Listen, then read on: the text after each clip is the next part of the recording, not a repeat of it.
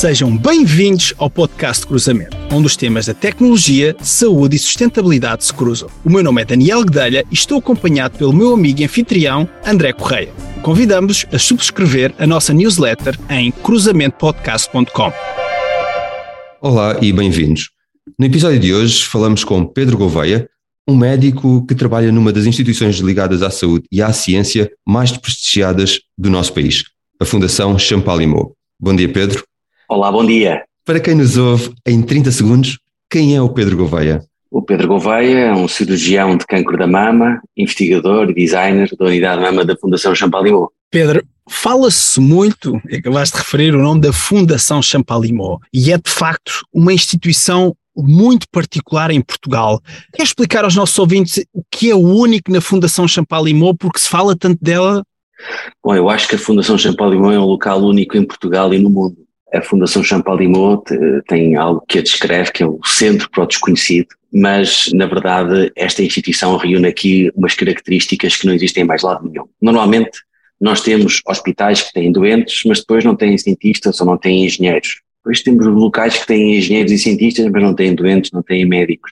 Depois nós temos ainda instituições de investigação que têm animais, mas não têm nem médicos nem doentes. E aqui na Fundação Champalimaud, graças ao seu princípio fundador e ao princípio de governance instituído pela doutora Luna Rebelo e a sua equipa, nós temos aqui um programa de neurociência, um programa de clínica aplicado ao cancro nas mais diversas áreas. Temos também aqui um vivário com animais, temos engenheiros e, portanto, este cruzamento de diversas disciplinas, de diversas pessoas com diversos conhecimentos, permite aqui uma interseção transversal a todas estas áreas que de facto depois traduzem na descoberta para o desconhecido, porque na verdade depois temos aqui uma grande liberdade para fazer investigação e quando nós damos liberdade aos investigadores e aos médicos e temos aqui reunido um conjunto de características que estão reunidas num só espaço, ou seja, há sempre um cruzamento nos corredores, nas salas de reuniões, permite de facto que se consigam alavancar um conhecimento em grupo que de outra forma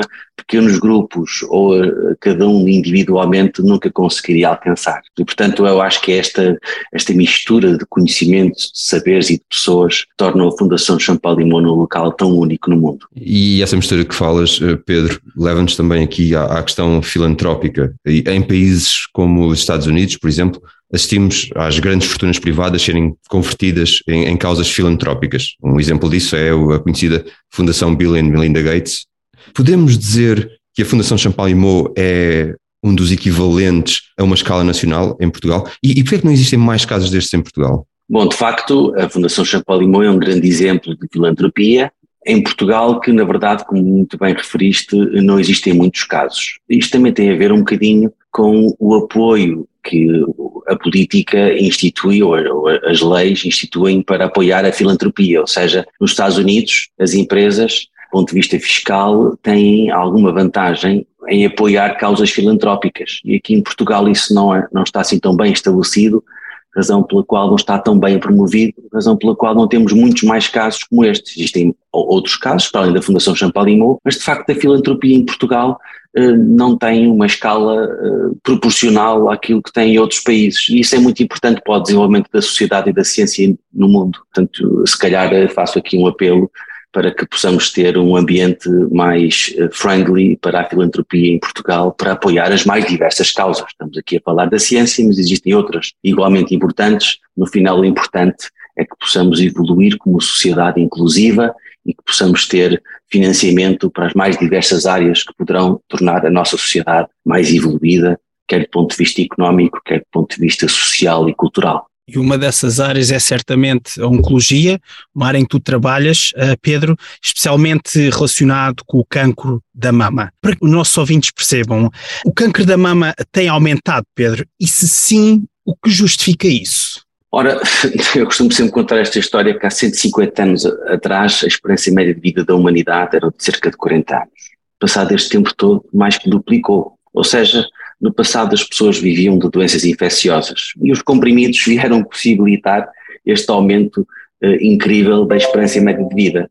Obviamente que com o aumento da esperança média de vida as pessoas deixaram de morrer tanto de causas infecciosas, de doenças infecciosas e passaram a surgir outras doenças associadas ao envelhecimento. as doenças cardiovasculares, os acidentes vasculares cerebrais, os infartos agudos de miocárdio são um exemplo, as doenças neurodegenerativas como o Parkinson e o Alzheimer e naturalmente o cancro. Ora, além do cancro poder estar associado ao envelhecimento, também há aqui um contributo muito importante para os estilos de vida, ou seja, bons estilos de vida promovem saúde, tudo aquilo que não sejam estilos de vida saudáveis não a promovem. E de facto, algumas tendências menos saudáveis da sociedade têm contribuído para o aumento considerável do cancro da mama, até porque em 2020 o cancro da mama passou a ser a forma de cancro mais frequente em todo o mundo, ultrapassou o cancro do pulmão. Isto tem-se muito a ver aos hábitos e aos estilos de vida pouco saudáveis, nomeadamente a falta de prática de exercício ou os estilos de vida mais sedentários. O consumo do álcool, o álcool tem sido apontado como um fator muito importante para o aumento do risco do cancro da mama, isto porque o álcool transforma-se em gordura, a gordura transforma-se em estrogénios,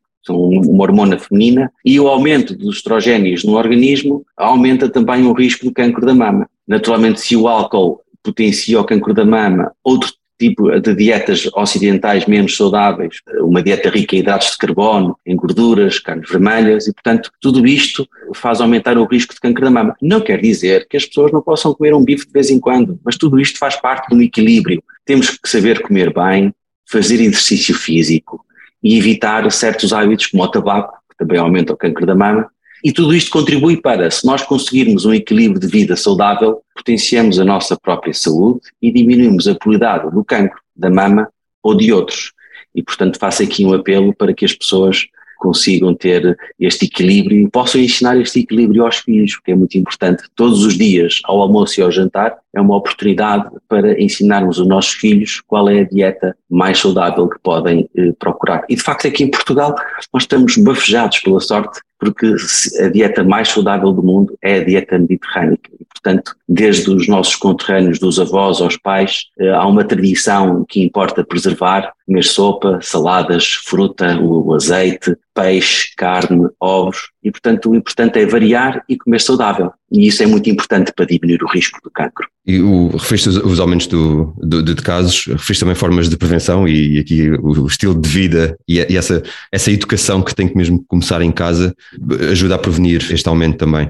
Pedro, a minha questão agora é mais relacionada com o rastreio. Da tua experiência, como é que se pode, ou qual a melhor forma de fazer este rastreio e pode a tecnologia ajudar também aqui? Acho que sim. Ora, o rastreio, ele hoje faz-se essencialmente através da mamografia e da ecografia, a partir dos 40 anos, ou então a partir dos 50 anos, como algumas task forces de alguns países advogam, mas eu diria que o rastreio hoje é acessível e é barato e, portanto, ainda não temos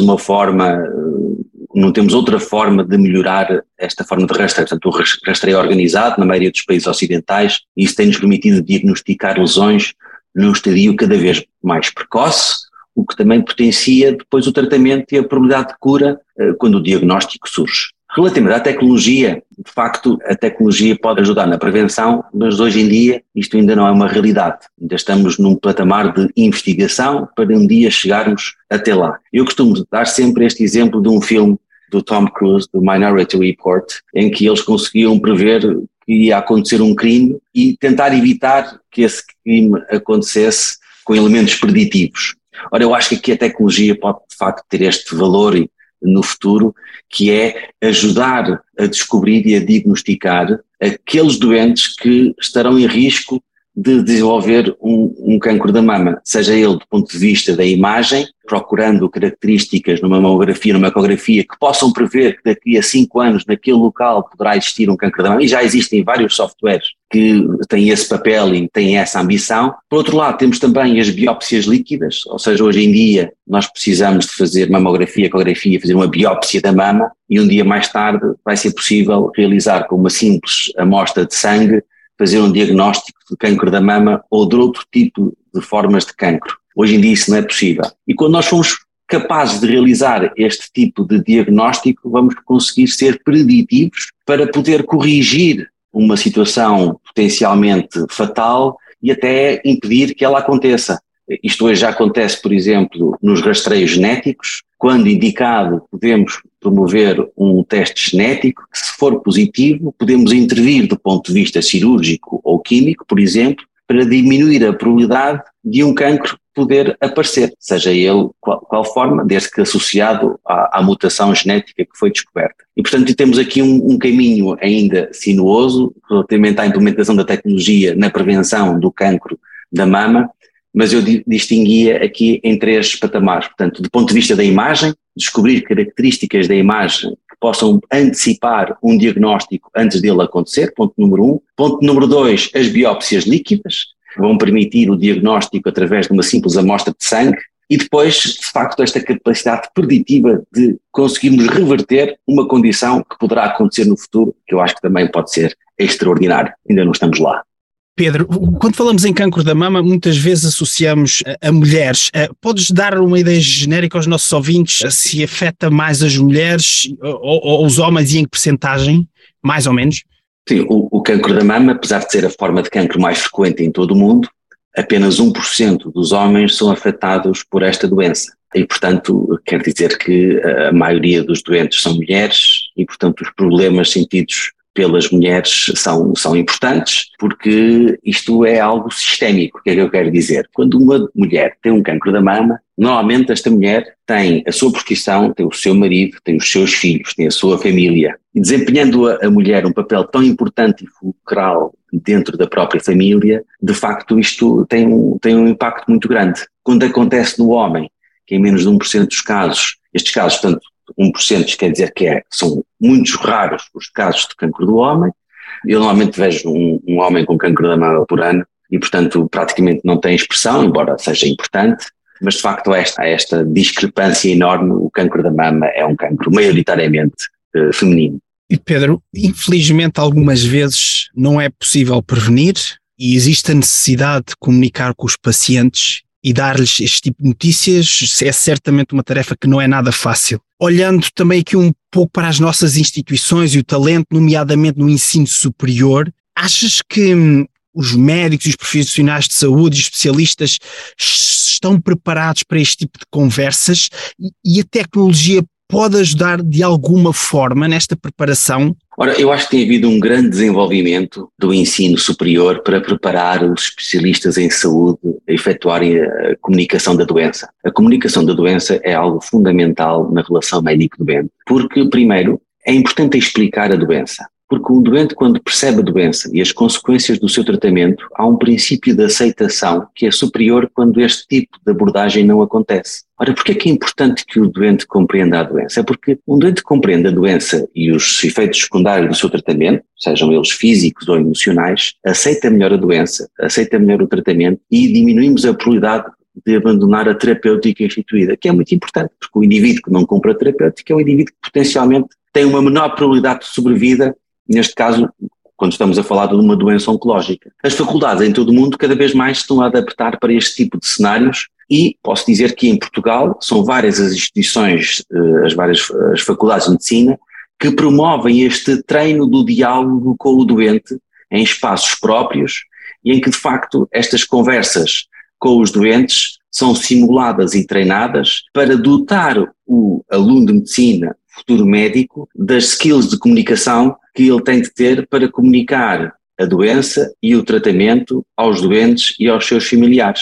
Recentemente foi inaugurado na Faculdade de Medicina de Lisboa o Centro Tecnológico Reinaldo dos Santos, que é um centro que tem várias tecnologias de simulação que ajudam a treinar não só os alunos como também os médicos, e ainda existe também uma sala de diálogo, de entrevista, que foca de facto esta importância de saber como comunicar com o doente, como colocar as perguntas, como explicar a doença e como explicar o tratamento. Portugal neste aspecto está bem situado e devemos orgulhar disso.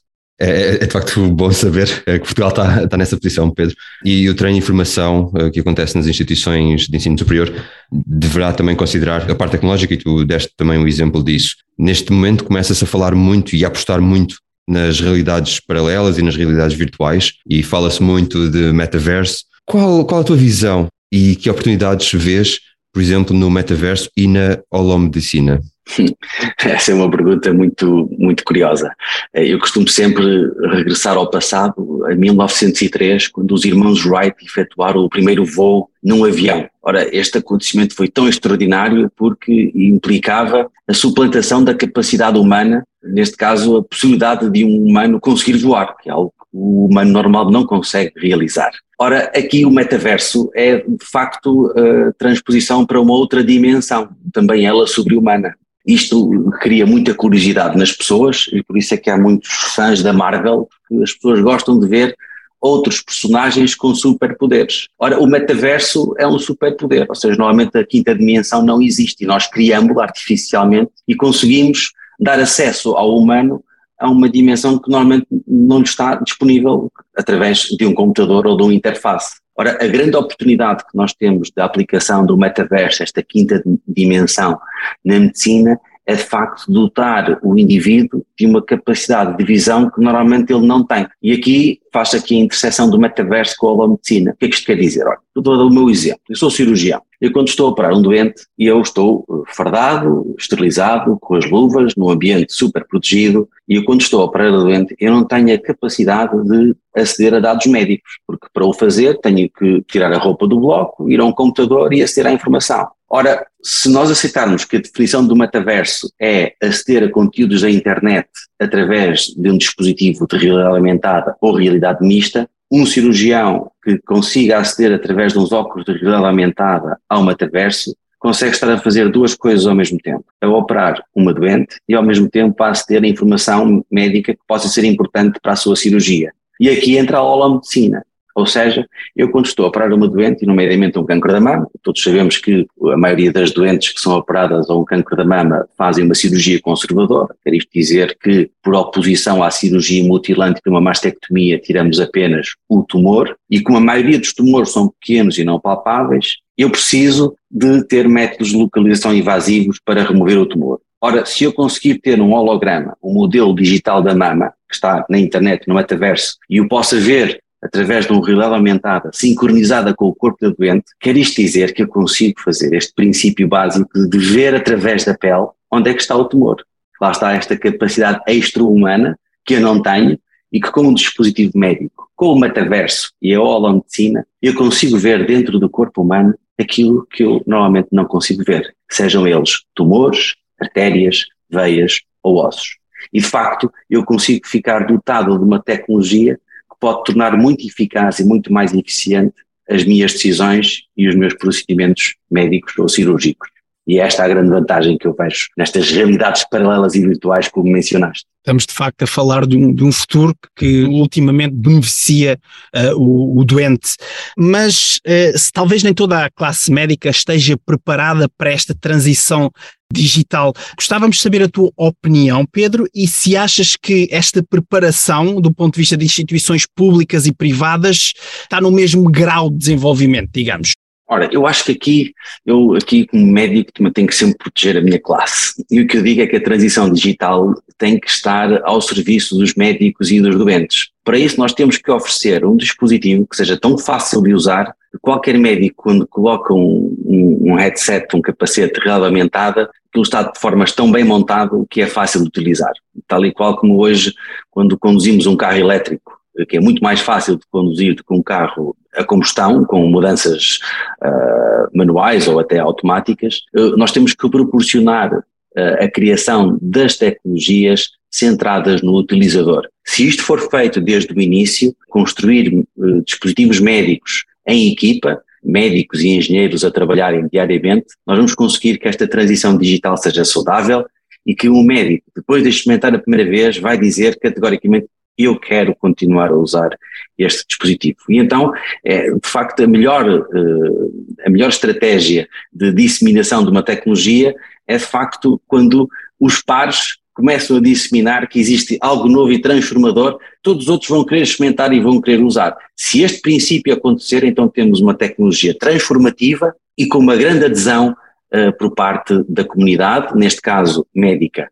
Relativamente à preparação das instituições públicas e privadas, Eu acho que o princípio, às vezes pode-se dizer que as instituições privadas podem ter maior acesso a financiamento do que as instituições públicas, mas hoje em dia, e dentro do espaço da Comissão Europeia, existem muitas oportunidades de financiamento. Os hospitais e as instituições públicas, sejam hospitais ou instituições de ensino, têm apenas que se candidatar aos programas de incentivo de financiamento competitivo da Comissão Europeia para ter acesso a este tipo de tecnologias. Portanto, com o trabalho e a dedicação, e desde que as pessoas acreditem, eu acho que não tem que haver aqui uma distinção entre instituições públicas e privadas. O importante é que a tecnologia seja de tal forma transformadora, de forma inequívoca, toda a gente a queira utilizar no seu dia-a-dia. Pedro, e vou agora aqui mudar um bocadinho a direção da nossa conversa e focar na sustentabilidade. A saúde ocupa um papel muito importante do ponto de vista da sustentabilidade e, atualmente, muitas empresas farmacêuticas e outras instituições, quando fazem o seu Materiality Assessment, concluem que o acesso e a inovação são muitas vezes apontados como os fatores em que podem contribuir mais para a sociedade. Neste contexto, o que está a Fundação Champalimaud a fazer? Ora, a Fundação Champalimaud tem no seu ADN realizar investigação translacional, ou seja, fazer a transição da investigação básica e fundamental para a investigação clínica, para que, no fim, todo este desenvolvimento possa ter uma tradução na clínica, possa ter uma tradução no doente. Porque, invariavelmente, de uma forma muito simples, nós queremos inovação e fazer investigação para, no final, tomarmos melhores decisões médicas, para ajudarmos de uma forma melhor os nossos doentes durante os seus processos de tratamento e de decisão terapêutica, e por outro lado aumentar a qualidade de vida e a sobrevida, neste caso do cancro. Estamos na Fundação Champalimaud e temos um programa de cancro, e este é aquilo que é mais importante para fazermos alavancar na nossa instituição. Ora, esta questão da sustentabilidade, como bem referiste, é importante e, portanto, tem que haver aqui um esforço do ecossistema em termos de financiamento da atividade clínica, que também tem os seus proveitos, financiamento da atividade de investigação, para que possamos criar ferramentas, também elas sustentáveis. E isto implica ter aqui objetivos de médio e longo prazo, podemos chamar os indicadores de performance, que possam justificar que uma determinada inovação, ela é sustentável e pode originar ganhos no ecossistema. Vou dar um exemplo. Eu, se criar dentro do metaverso e da telemedicina um dispositivo médico que me ajude a operar melhor e com mais eficácia as minhas doentes, diminuindo o risco de eu ter que voltar a operar essa doente, que também tem custos, eu estou a criar um dispositivo médico com um custo controlado, quando aplicado na sua generalidade, vai potenciar o maior sucesso da cirurgia e menos segundas intervenções, que têm um custo económico. O que é que isto quer dizer? Eu, com a tecnologia, estou a tornar algo muito mais sustentável e mais útil, porque eu estou a diminuir os custos das segundas intervenções cirúrgicas com um dispositivo médico que melhora a eficácia performativa do cirurgião, e se eu estou a poupar dinheiro em segundas intervenções cirúrgicas, eu posso reutilizar esse dinheiro para, por exemplo, investir em mais medicamentos eficazes na luta contra o cancro, que hoje em dia, como todos sabemos, os novos fármacos são mais dispendiosos e é um desafio para as entidades financiadoras poderem suportar estes custos, e se eu tornar o meu ecossistema mais eficiente e sustentável, eu posso apontar na evolução de ter acesso a melhores fármacos que possam, por sua vez, também aumentar a qualidade de vida e a sobrevida dos nossos doentes. Portanto, aqui na Fundação Champalimaud nós temos também este foco nas áreas em que nós tratamos, e a própria Fundação também tem a sua Comissão de Avaliação Médico-Científica, que, por um lado, também ajuda a promover aqueles projetos que merecem ser selecionados para serem prosseguidos, ou seja, nós temos aqui uma grande liberdade, todos têm o direito a querer fazer investigação e inovação numa determinada área, mas têm que apresentar essa ideia numa forma muito genérica e válida, uma página, duas páginas, que depois passa por esta Comissão de Avaliação Médico-Científica para selecionar aqueles projetos que se enquadram no ADN da Fundação Champalimaud, que têm de ter este princípio de sustentabilidade, inovação, e dentro daquilo que é o core de research da Fundação Champalimaud. Portanto, há um processo de avaliação que é fundamental. E temos olhado durante aqui a nossa conversa, Pedro, muito para o futuro, com excelentes exemplos, e também nesta segunda série do podcast Cruzamento, em que cruzamos tecnologia, a saúde e a sustentabilidade, queremos olhar para o futuro, Pedro. E se falássemos contigo daqui a 10 anos, como é que nos descreverias as mudanças que estas áreas, tecnologia, saúde e sustentabilidade, trouxeram ao mundo e porquê? Ora, eu acho que aqui a 10 anos vai haver aqui uma grande transformação E é uma transformação que às vezes não é óbvia. Eu gosto muito de citar um autor norte-americano que é médico, cardiologista, que é o Sr. Eric Topol, que escreve muito sobre a convergência entre a inteligência artificial e os humanos e como é que ela tem acontecido. E ele, nos seus papers e nos seus livros, escreve que hoje o doente é um, desculpem a expressão, é um Zé Ninguém. Ele, de facto, conta muito pouco. Apesar de ser o ator principal, ele, na verdade, não tem poder nenhum. Vemos os exemplos dos exames clínicos. Todos nós fazemos raio-x, análises sanguíneas, e esses dados não são nossos. De facto, esses dados estão nos hospitais e o que nós temos são PDFs, são folhas de papel que não valem nada. Ora, com a convergência da inteligência artificial nos humanos e com os doentes, o doente vai passar a ser, de um Zé Ninguém, vai ser o Chief Operating Officer de um sistema. Ele vai ser o dono da informação e vai promover, de facto, a verdadeira interoperabilidade dos dados em saúde, que vão potenciar o Big Data na saúde e a análise avançada estatística destes dados, que por sua vez vão possibilitar que os doentes, quando vão ao médico, não vão apenas ouvir o que o médico tem para dizer em termos de diagnóstico e tratamento, mas através da tecnologia, tanto o médico como o doente vão poder ser guiados no seu processo de decisão terapêutica. Quer isto dizer que, por exemplo, eu no cancro da mama, ou noutro tipo de cancro, eu posso chegar a um ponto da minha doença em que eu vou ter dois fatores para decidir: qualidade de vida e sobrevida. E vamos dar ao poder ao doente de poder decidir o que é para ele mais importante: a sobrevida ou a qualidade de vida ou algo intermédio. Hoje o doente praticamente não tem poder de decisão. O médico explica, diz-lhe que vai fazer isto ou aquilo, e normalmente o doente aceita aquilo que o médico vai propor. Mas pode ter uma segunda opinião, uma terceira opinião, mas é um processo muito unidirecional. E nós queremos que haja aqui uma interação para que, na vida real, as pessoas sintam o poder da tecnologia. E o poder da tecnologia é potenciado quando nós damos o poder, não só ao médico, mas ao doente, de compreender a doença e de poder tomar decisões importantes daquilo que vai ser a sua vida no seu processo de gestão da doença, em termos de viver mais tempo, com menos qualidade de vida, ou querer viver menos tempo, mas com mais qualidade de vida, ou uma solução intermédia, nem que naturalmente também os custos passam a ser importantes. Eu, portanto, colocaria aqui o foco,